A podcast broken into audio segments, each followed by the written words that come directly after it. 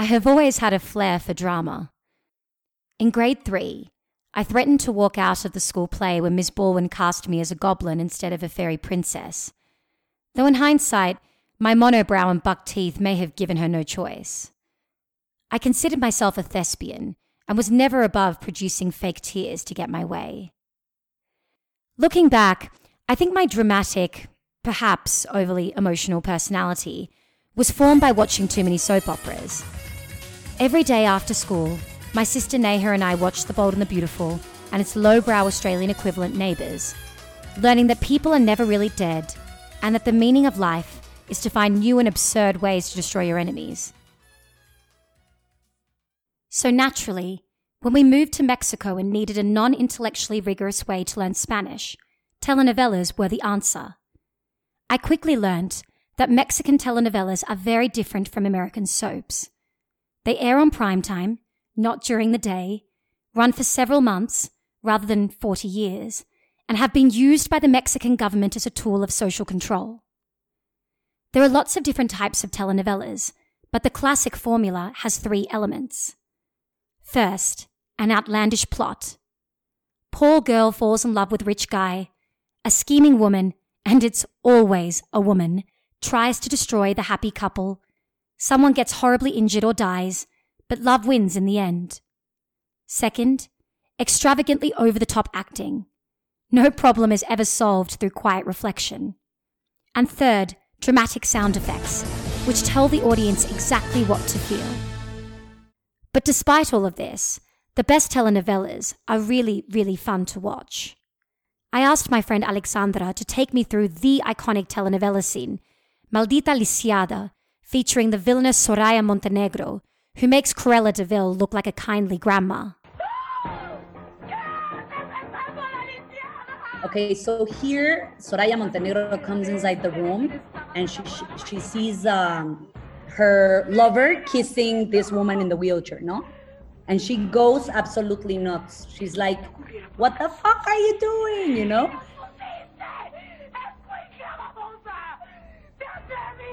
How, how old do you think her lover is? A lot younger than her because her lover is the son of the guy that was her lover in the beginning. Okay, Alex, walk me through what's going on now. So she starts attacking the girl in the wheelchair again, telling her that uh, how does she dare put her hands on her on her lover, and she starts threatening her that she's gonna beat her and she's gonna remember this beating for the rest of her life. You know. See, she goes crazy with the lover, and she's like, "You hurt me more than anyone, even more than your father." I'm Nita Rao, and this is Lost in Mexico, a podcast about my journey to understand Mexico through conversations with Mexicans. This episode, we're diving into the ridiculously over the top world of telenovelas. If you're thinking that telenovelas are just frivolous fun, think again.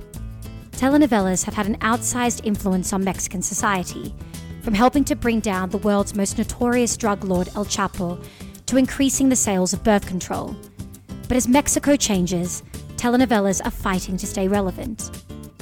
I'll be speaking to Mexico's first openly gay telenovela actor, Christian Chavez, one of its brightest new stars, Dario Yazbek Bernal, and the lead writer of Netflix's La Casa de las Flores, Mara Vargas Jackson, about how they are changing the rules of Mexican television. This is Lost in Mexico.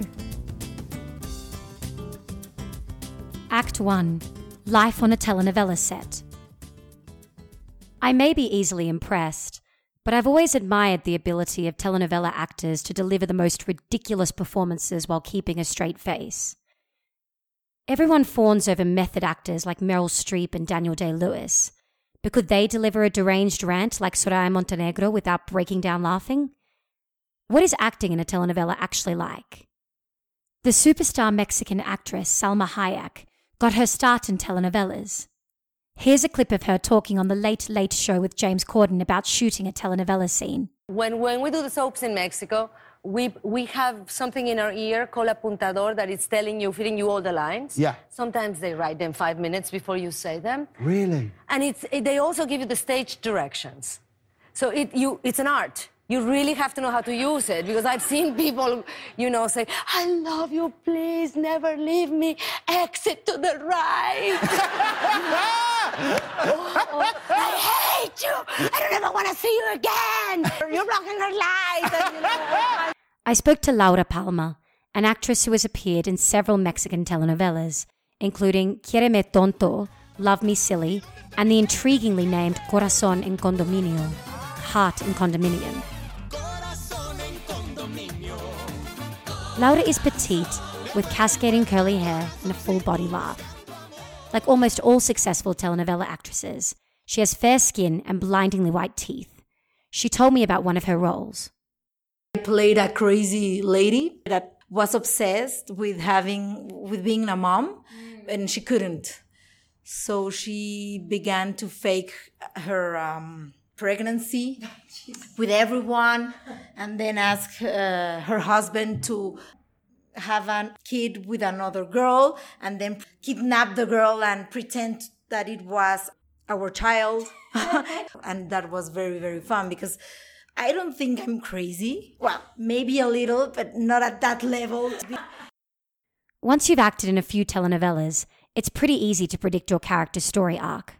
If my boyfriend in the telenovela it's a very handsome guy and he died in a car accident then i'm going to see him all the time in my dreams so he's gonna appear all the time in my dreams and we want to make love in the dreams and we want to travel in the dreams but the actor is gonna be there all the telenovela till the end you know Laura is a serious actress.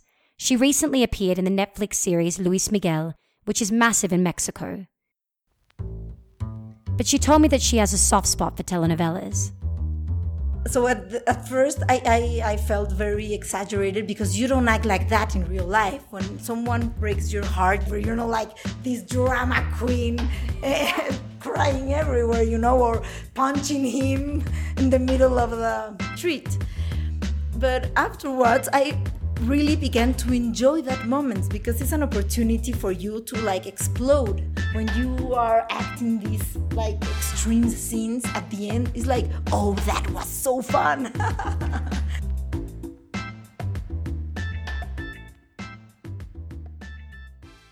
Act 2 The Golden Age of Telenovelas. When I told my Mexican friends I was doing an episode on telenovelas, some people laughed, some people cringed, but pretty much everyone admitted to having watched them growing up. Siempre veíamos las telenovelas con mis papás. En la This is my friend Carolina, who studies linguistics and translation. Eh, es parte de nuestra historia She told me that although she found telenovelas frustrating, she still watched them every night over dinner with her mother Rosa. It was part of their shared history. Keep in mind that a telenovela that is popular will literally paralyze the a, a huge portion of the Mexican population from certain hours of the day, say from seven o'clock to nine o'clock. This is Ilan Stavans, professor of Latin American and Latino culture at Amherst College, and editor of a book on telenovelas.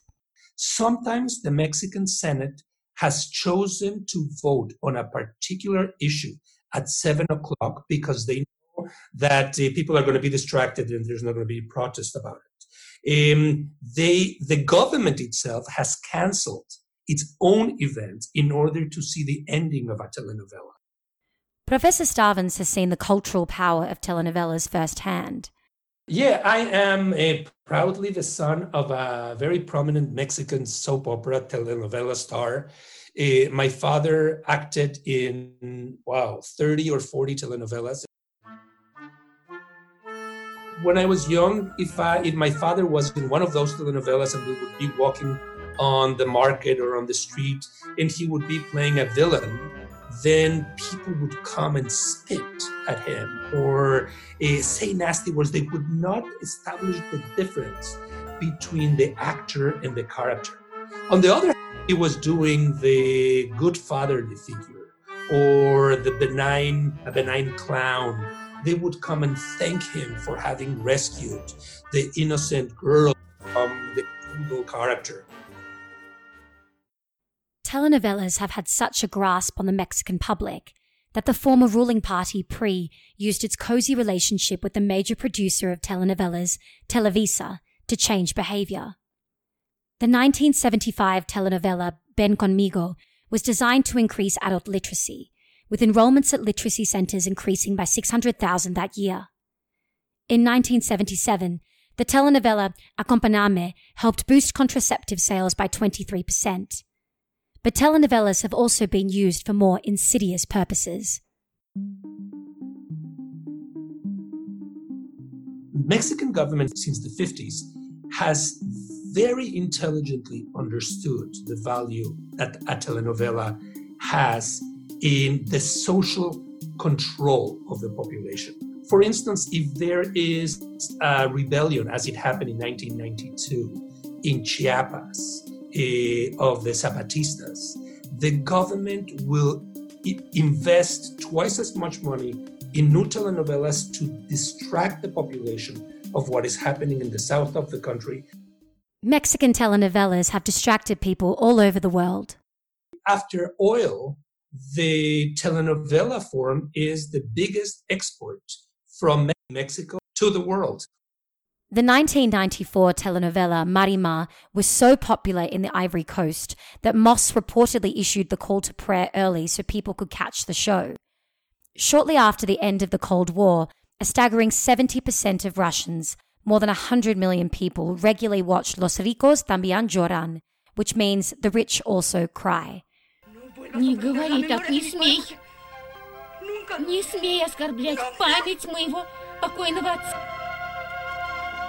The Moscow Times reported that when the show started, streets became desolate, crowds gathered in stores selling TV sets, tractors stopped in the fields, and guns fell silent on the Azerbaijani Armenian front.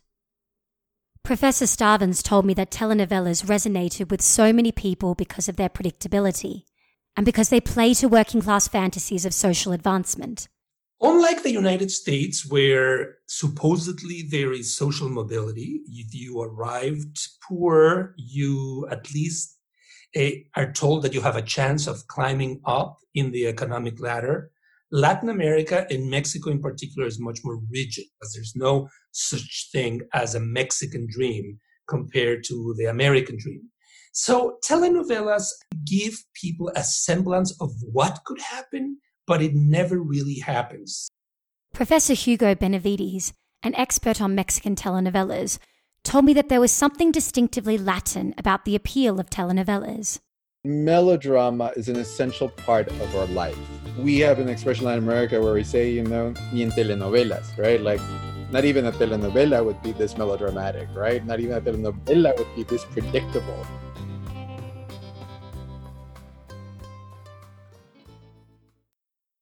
One of the biggest fans of telenovelas was the world's most notorious drug lord, Joaquin El Chapo Guzman. El Chapo, the head of the Sinaloa cartel, seemed bulletproof. In 2015, he became world famous for his audacious escape from a maximum security prison in Mexico. Mexico's most notorious prisoner walked to his shower and vanished. Guzman slipped through a two foot hole cut into the shower. He dropped into a ventilated tunnel tall enough for a man nicknamed Shorty to stand up straight. There was even a motorcycle to speed him away until he climbed out almost a mile south of the prison into a half built home. But his downfall was falling in love with his favorite telenovela actress, Kate del Castillo, who played a narco trafficker in La Reina del Sur.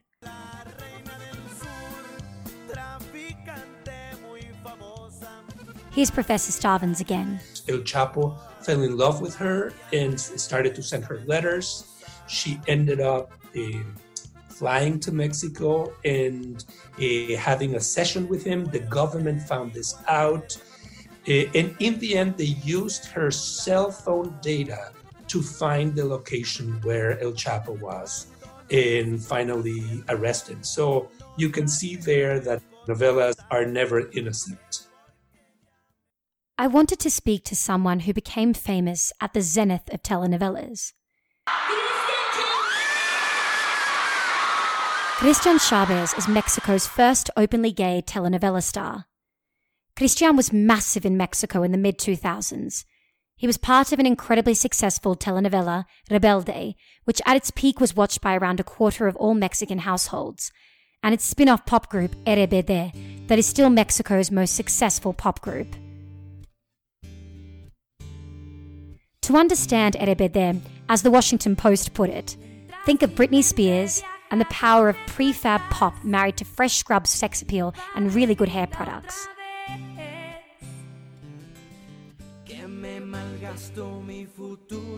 RBD sold over 20 million albums worldwide and packed out stadiums across Latin America, with over 500,000 fans attending one concert in Brazil, breaking the Rolling Stones record.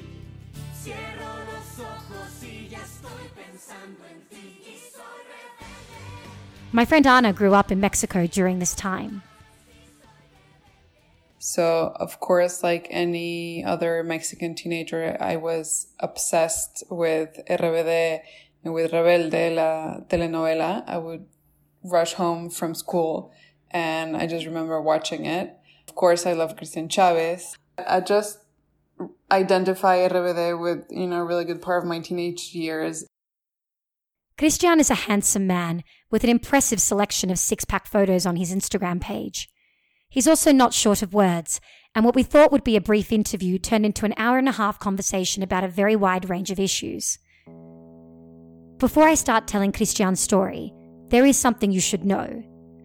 Earlier this year, Christian's ex boyfriend, Maiko Kemper, accused him in a magazine interview of striking him in the head with a tequila bottle. In our interview, Christian expressly denied that allegation and told us that he was suing Mr. Kemper for extortion. We've decided not to include that part of the tape here because it's not relevant to our story about Mexican telenovelas and because we don't have enough information to evaluate its veracity. The matter is being investigated by the police. Christian knew from a very young age that he wanted to be an actor.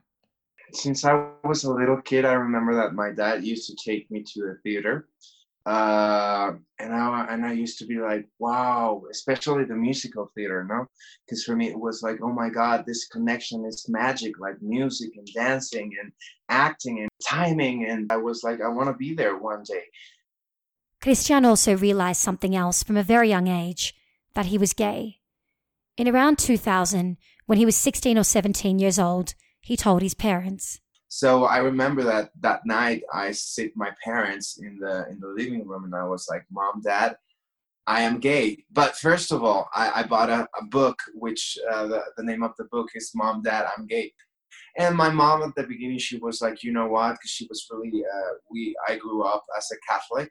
Uh, so my mom was really like, "No, God, don't don't like this," and I was like, "Mom, I spent five years of my life since I was like 11 asking God to change me because I knew that this was bad and this is what not not what he wanted from me and it didn't happen. So I'm pretty sure that he wants me to be like this and that doesn't mean that I'm going to be a bad person.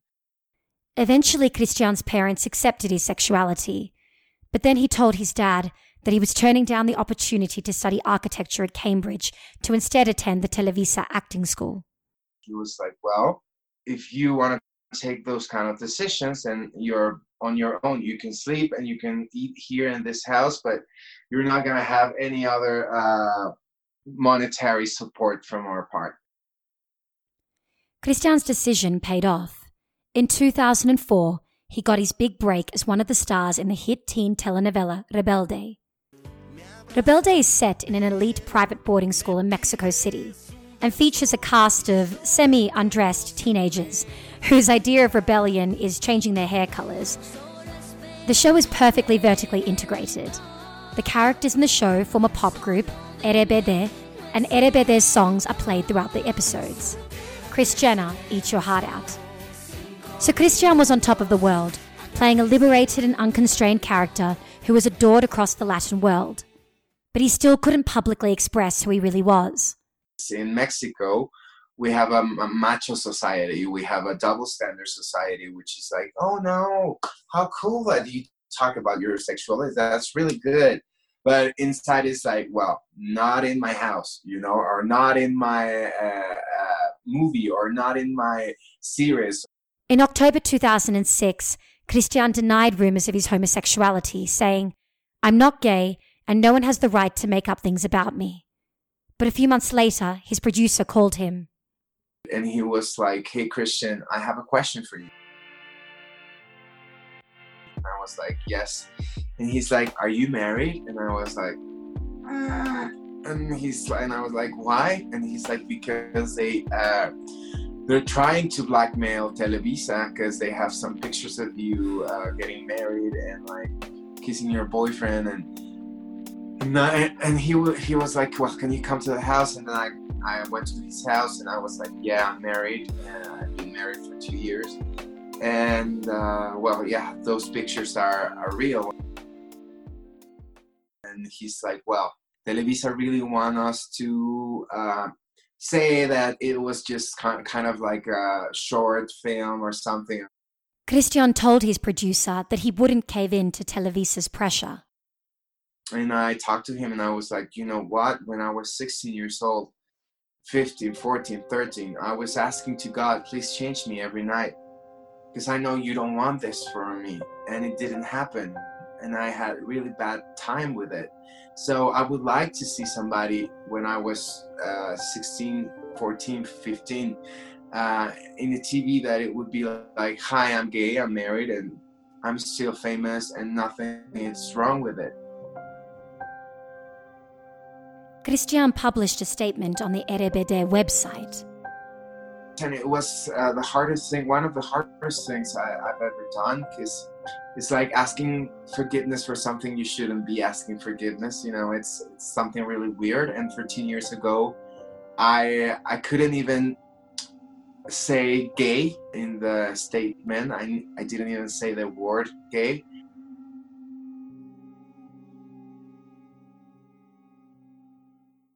Christian's statement was received positively by many of his fans, and he even got a supportive message from Ricky Martin, who didn't come out until three years later in 2010.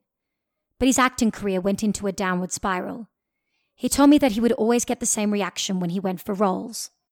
Well, you know what? You you just said you're gay, so I don't think people is gonna believe that that that you are doing a straight character because you know it's like weird and so it was at the beginning it was really difficult. It took me like almost four to five years to really get the job i wanted. They want me to do just the gay characters and i was like why would i do just gay characters because i talk about my sexuality? So i had to leave the the acting for a while.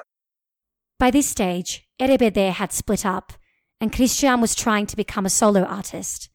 He received a call from his record company emi and he was like hey uh, we have a problem with the radio stations because they're like we cannot support gay music. And i'm like but my music is not is not talking about anything gay. And they're like yeah but they they they're saying that so we're gonna have to wait to do another album. So i got really pissed and i was like i want to finish uh, the contract with you guys. Despite these setbacks christian's career didn't completely grind to a halt in 2011, he released a gay anthem, Libertad, with a racy music video featuring Perez Hilton that has been viewed over 16 million times.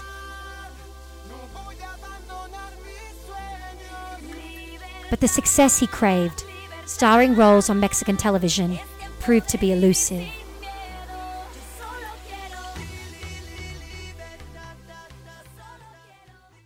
Act 3 The Future of Mexican Television. So when I was around 14 years old, I had this mind blowing moment of realizing that TV shows and movies were written by someone. This is Mara Vargas Jackson, the head writer of Netflix's smash hit La Casa de las Flores, or The House of Flowers. I was like, what? Like, there's an actual job where you get paid to write it why isn't everybody doing this? It's the best job ever. Mara is super smart, has razor sharp wit, and is highly attuned to the social realities of Mexican life. But even she watched telenovelas growing up. They were like guilty pleasures, you know, like eating McDonald's every day. Like you don't want to tell people that you're eating it, but so good. It's in us. It's very hard to take the telenovela out of a Mexican. It, even if, if we, we want to pretend like we're above it. But Mara didn't want to write traditional telenovelas. As a progressive, ambitious storyteller, she looked at Mexican television and didn't see anything that excited her. We only had um, telenovelas, and it was around like the what what a lot of people call like the golden age of television in the U.S. when Sopranos led to Mad Men, led to um, Breaking Bad. That a lot of people in Mexico were like, "Why aren't we doing this?" In a Mexico ruled by telenovelas, more complex shows didn't stand a chance on the major networks. Networks weren't really interested in trying anything new. They had the idea that telenovelas worked and they were super successful. And if you came up and said, like, okay, I want to do something different, like instead of having a show that's every day at nine and it's the plot that everybody knows, I want to do a different show that's like maybe deeper characters, layered stories, and I just want to do it once a week. You know, they would say, nobody wants to watch anything once a week. Everybody mm-hmm. wants to watch something that's every day and that they know what's going to happen. Fast forward to 2018. Traditional Mexican telenovelas, with their predictable stories, shallow characters, and poor production values, are fighting for their survival. In 2017, Televisa posted its worst result in two decades. According to the Wall Street Journal, telenovelas have lost half of their viewing share in Mexico in the past 15 years. In Mexico and elsewhere, more and more people are watching Turkish and South Korean telenovelas rather than Mexican ones. And then there's the elephant in the room Netflix.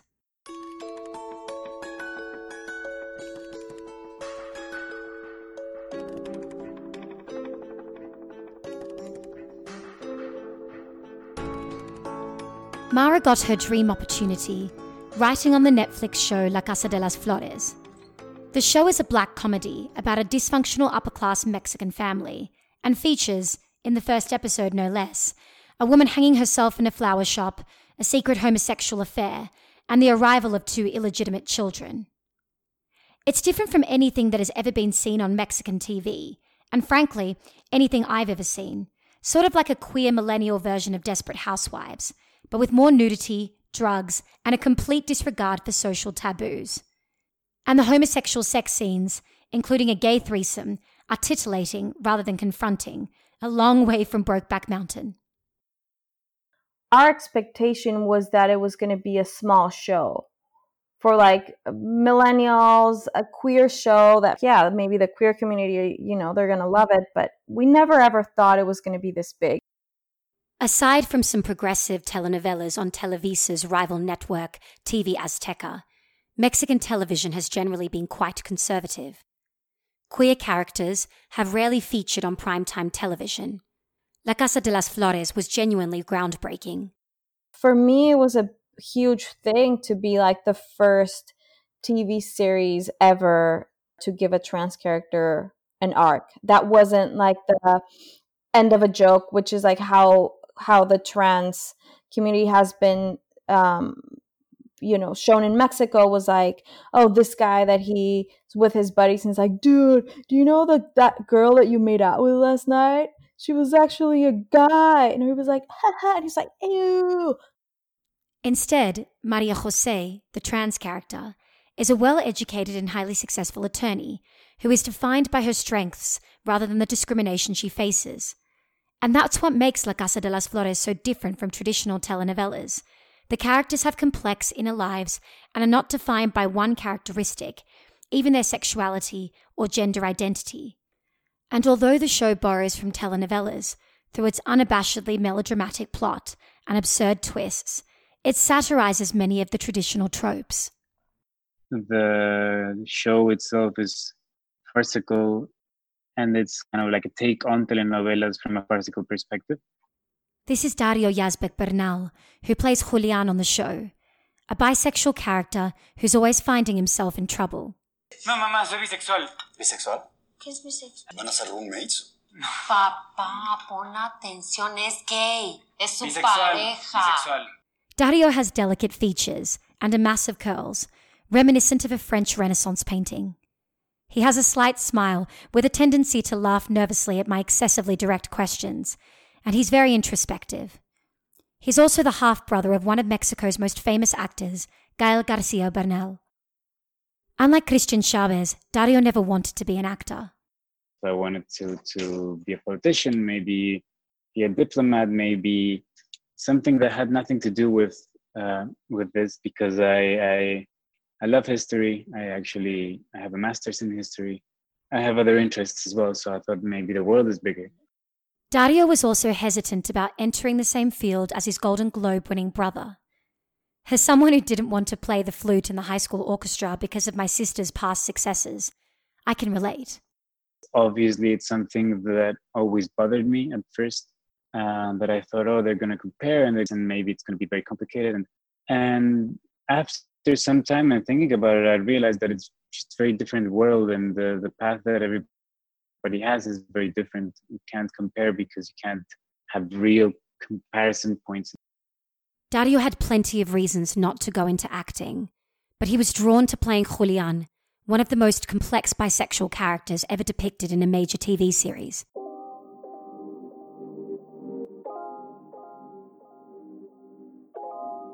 Okay, he's bisexual, but that bisexuality doesn't mean that you're a certain way. And that doesn't define you as a person either. Bisexuality is something that's very complicated in the LGBTQ plus community. There's a lot of bias against it from the community itself and from other people. When I was doing a bit of research and asking people and asking friends, especially friends who are girls, would you go with a bisexual boy? And they were like, no, no way. And I was like, why? And they said, well, because at the end of the day, I think they're gay. And asking a lot of my gay friends, they would be like, yeah, we'll go out with a bisexual guy, sure, but I know at the end of the day he's gay as well. And so I realized this is also a question about gender and masculinity, which is how the role of a man is justified to one thing. And once you break that, there's no coming back. And you know, from a female perspective, bisexuality is much more open, and it's easier to talk about it because girls can be bisexual. And I mean, it's mostly because it comes from the male gaze that sees bisexuality as something that turns people on and lets, therefore, girls be bisexual. It is a sexual male gaze, and it's not something about their identity or their sexual identity, which in case of men, I think it is. And there's also a need, desperate need for definition. What are you? Decide. You have to decide. You're this or this. But Julian's bisexuality though important to his story, doesn't define his character. Dario's portrayal of Julian is a long way from the gay characters on Will and Grace and Modern Family. We think of, of sexuality as something that defines us, but it doesn't. It's like, why? Why do I have to be like Julian the gay, whatever? Julian the gay cook, Julian the gay, no, no, no. Sexuality doesn't define if you do, if you're good at your job or not. Sexuality doesn't define you if you do certain things and, and how you do them. Someone who also didn't want to be defined by his sexuality was Christian Chavez. He spent years trying to avoid being typecast as an actor capable of playing only gay characters. I start to look for characters that they they didn't need like a sexuality, like a father, like a priest, or a, like a demon but Christian agreed to play Pato in La Casa de las Flores, a vivacious gay man who gets bashed to death by his closeted partner for trying to expose his sexuality. The role was personal for Christian. My mom's best friend, he got killed by his family one Christmas because they caught him uh, with his boyfriend and they knocked him till death. So I was like, crying, I called my mom and I was like, You cannot believe what I'm gonna do, and this is really strong. And my mom started to, to cry also, and she's like, Oh my god, I, I I don't I don't know if I could see it, you know, if I can watch it. It's hard for people to sometimes understand when they see that here in the US, you know, you have shows that even have like non-binary characters and like how progressive um, TV and film seem to be and then try to understand that people in Mexico, like I have friends my age that, you know, are part of this like hipster universe, whatever, who haven't told their parents that they're gay and it's 2020 and they're in their 30s. Like this is real. Ultimately, La Casa de las Flores shows that Mexican television has come a long way from traditional telenovelas. Instead of just including queer characters, a bridge too far for most telenovelas, it gave them a meaningful story arc and did not define them by their sexuality. Televisa has followed suit by airing a new telenovela about a gay couple.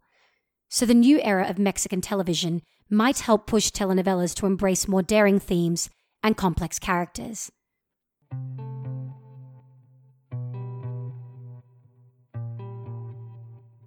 But it's important not to overstate these changes. Netflix is expanding fast, but it still only has a little over 7 million subscribers in Mexico, a country of 126 million.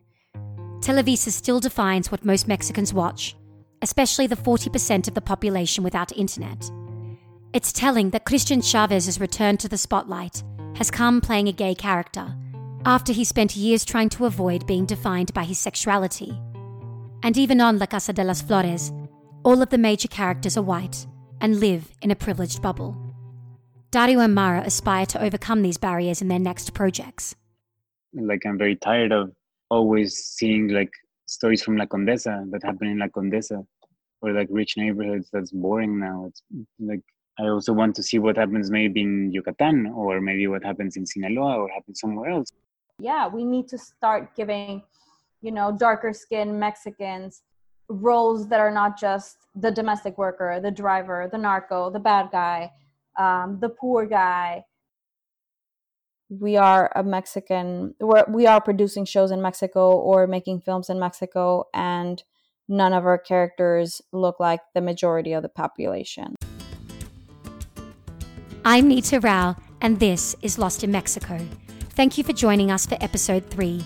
To never miss an episode, please subscribe to the show in your podcast app and follow us on Instagram at lostinmexico.podcast. Special thanks to my executive producer, Kieran, and to Kevin, Zara, and Farah for helping us spread the word about the episode. We'd love to know what you thought. You can leave us a review through Apple Podcasts. We'll be back soon with the next episode. See you then.